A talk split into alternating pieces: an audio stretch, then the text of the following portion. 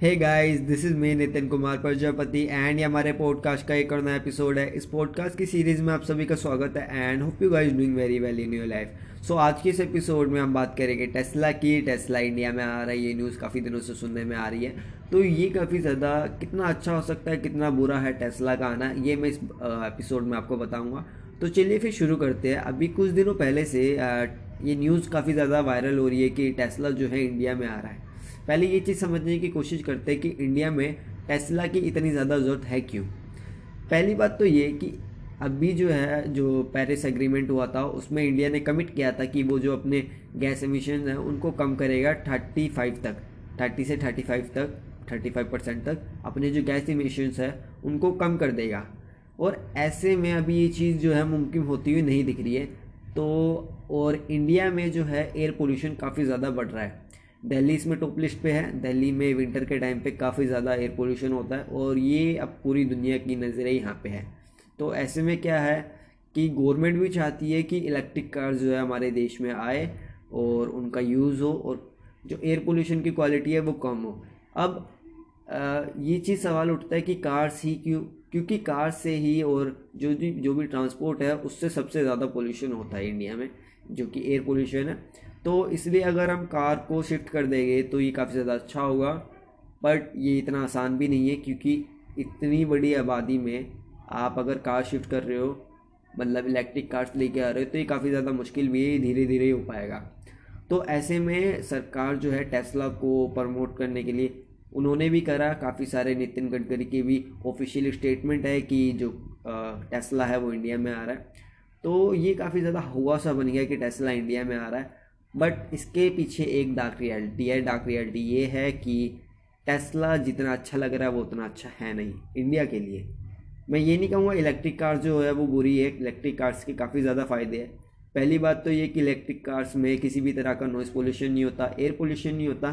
साथ ही साथ इनकी जो बैटरी कैपेसिटी होती है, वो भी अच्छी है और इसके अंदर टेस्ला की कार्स के अंदर स्टोरेज कैपेसिटी है, वो भी काफ़ी बढ़िया होती है।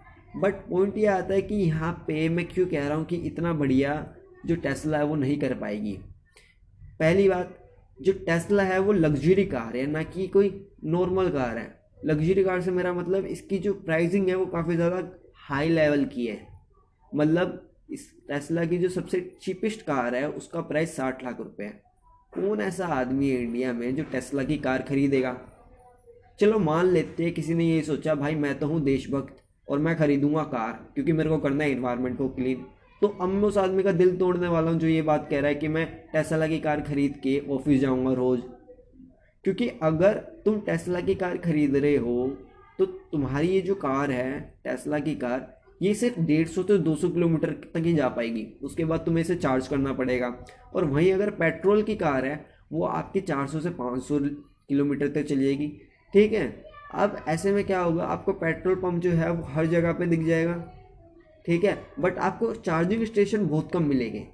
चार्जिंग स्टेशन कम होने की वजह से आपको काफ़ी ज़्यादा प्रॉब्लम फेस करनी पड़ेगी, क्योंकि अभी उस तरह का इंफ्रास्ट्रक्चर ही नहीं है। ना ही मैं ये कह रहा कि आप जो है टेस्ला को ख़रीदें मत। मैं ये बता रहा हूँ कि हमें किस तरह से टोपी पहनाई जा रही है। हमें किस तरह से चूरन दिया जा रहा है। और ये सच में हमें टोपी ही पहनाई जा रही है, क्योंकि कौन आदमी है जो टेस्ला की कार को ख़रीदेगा, जिसकी प्राइसिंग साठ लाख रुपए की है? साठ लाख की कार आपने ख़रीद भी ली। उसके साथ चार्जिंग की प्रॉब्लम तो आएगी आएगी, साथ ही साथ इसे चार्ज करने में 40 मिनट लगते हैं। टेस्ला की कार के साथ एक बेनिफिट ये है कि टेस्ला की जो कॉस्ट है, जो पेट्रोल को चलाने में जितनी कॉस्ट आती है, उससे कम आएगी इलेक्ट्रिसिटी में। करीब एक रुपये कुछ ऐसी कुछ आती है, ठीक है? पर उसका ये फ़ायदा है कि प्राइसिंग काफ़ी कम हो जाएगी, आपको पेट्रोल में जितना ज़्यादा पैसा देना पड़ता है, वो कम हो जाएगा। बट टेस्ला की जो कार है, उसके साथ ये सबसे बड़ी प्रॉब्लम है कि वो इलेक्ट्रिक कार है। क्योंकि इलेक्ट्रिसिटी प्रोड्यूस करने के लिए हम क्या करते हैं? हम कोयले से, जीवाश्म ईंधन से हम बिजली बनाते हैं। और वो सबसे बड़ा कारण है पोल्यूशन का। अब अगर आप बिजली बनाने के लिए ईंधन जीवाश्म ईंधन का यूज़ कर रहे हो और उससे अपनी गाड़ी चार्ज कर रहे हो और हमें ये बता रहे हो कि देखो इन्वायरमेंट इन्वायरमेंट जो है, वो क्लीन हो रहा है एयर पोल्यूशन जो है, वो कम होएगा। तो कहाँ से कम हो जाएगा? आपने क्या हमें बेवकूफ़ लगा रखा है? यहाँ पे क्या सब पागल बैठे हैं? नहीं ना, या तो आप करो हाइड्रोजन के ऊपर। हाइड्रोजन से कैसे गाड़ियाँ चलेगी? अगर वो भी नहीं हो पा रहा तो स्कूलों में बच्चों को साइकिल बांट दो। अगर हर घर में एक साइकिल भी चली जाएगी इलेक्ट्रिक वाली तो कितना बढ़िया हो जाएगा। उससे तो सारे काम ही बन जाएँगे। आप लोगों को उनके रोज़मर्रा की चीज़ों में बहुत फ़ायदा हो जाएगा। तो इन चीज़ों पे काम करने की ज़रूरत है, ना कि जो बड़ी बड़ी हवा साइंस रॉकेट साइंस की ज़रूरत नहीं है। छोटी सी चीज़ें भी काम कर जाएगी। आपको बस सोचने की ज़रूरत है। साइकिल में पहले से बोल रहा हूँ कि साइकिल जो है, अगर इंडियन इकोनॉमी में आएगी तो काफ़ी बढ़िया रहेगा।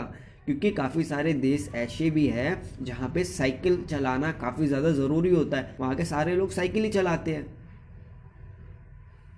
और वो देश हैप्पीनेस की रैंकिंग में सबसे ऊपर आता है। मैं नाम भूल गया उस देश का, क्या नाम था? नहीं तो मैं आपको बताता ज़रूर। कोई बात नहीं, मैं आपको अगले एपिसोड में उस देश का नाम ज़रूर बता दूँगा। बट फ़िलहाल आप ये चीज़ समझने की कोशिश कीजिए कि आपको जो है बेवकूफ़ बनाया जा रहा है कहीं ना कहीं से घुमा फिरा के। क्योंकि इलेक्ट्रिक कार को चार्ज करने के लिए आपको बैट बिजली चाहिए और बिजली बनती कैसी है? जीवाश्म ईंधन से और जीवाश्म ईंधन करता है क्या? कार्बन डाइऑक्साइड छोड़ता है और वो कार्बन डाइऑक्साइड आपके इन्वायरमेंट में मिल जाती है। और एक तरफ़ तो आपने, चलो, मान लिया कि मतलब कार चला के आप ये कह रहे हो कि हाँ भैया पोल्यूशन नहीं होगा। दूसरी तरफ़ तो हो ही रहा है ना भैया। या तो आप सोलर सोलर के ऊपर काम करो। माना कि सरकार सोलर के ऊपर काम कर रही है विंड हाइब्रिड पे काम कर रही है बट उससे भी इतना फ़ायदा नहीं होगा। क्योंकि आप जो है, अपनी इन्वेस्टमेंट करे जा रहे हो। या तो आप लोगों को सब्सिडी देते रहो।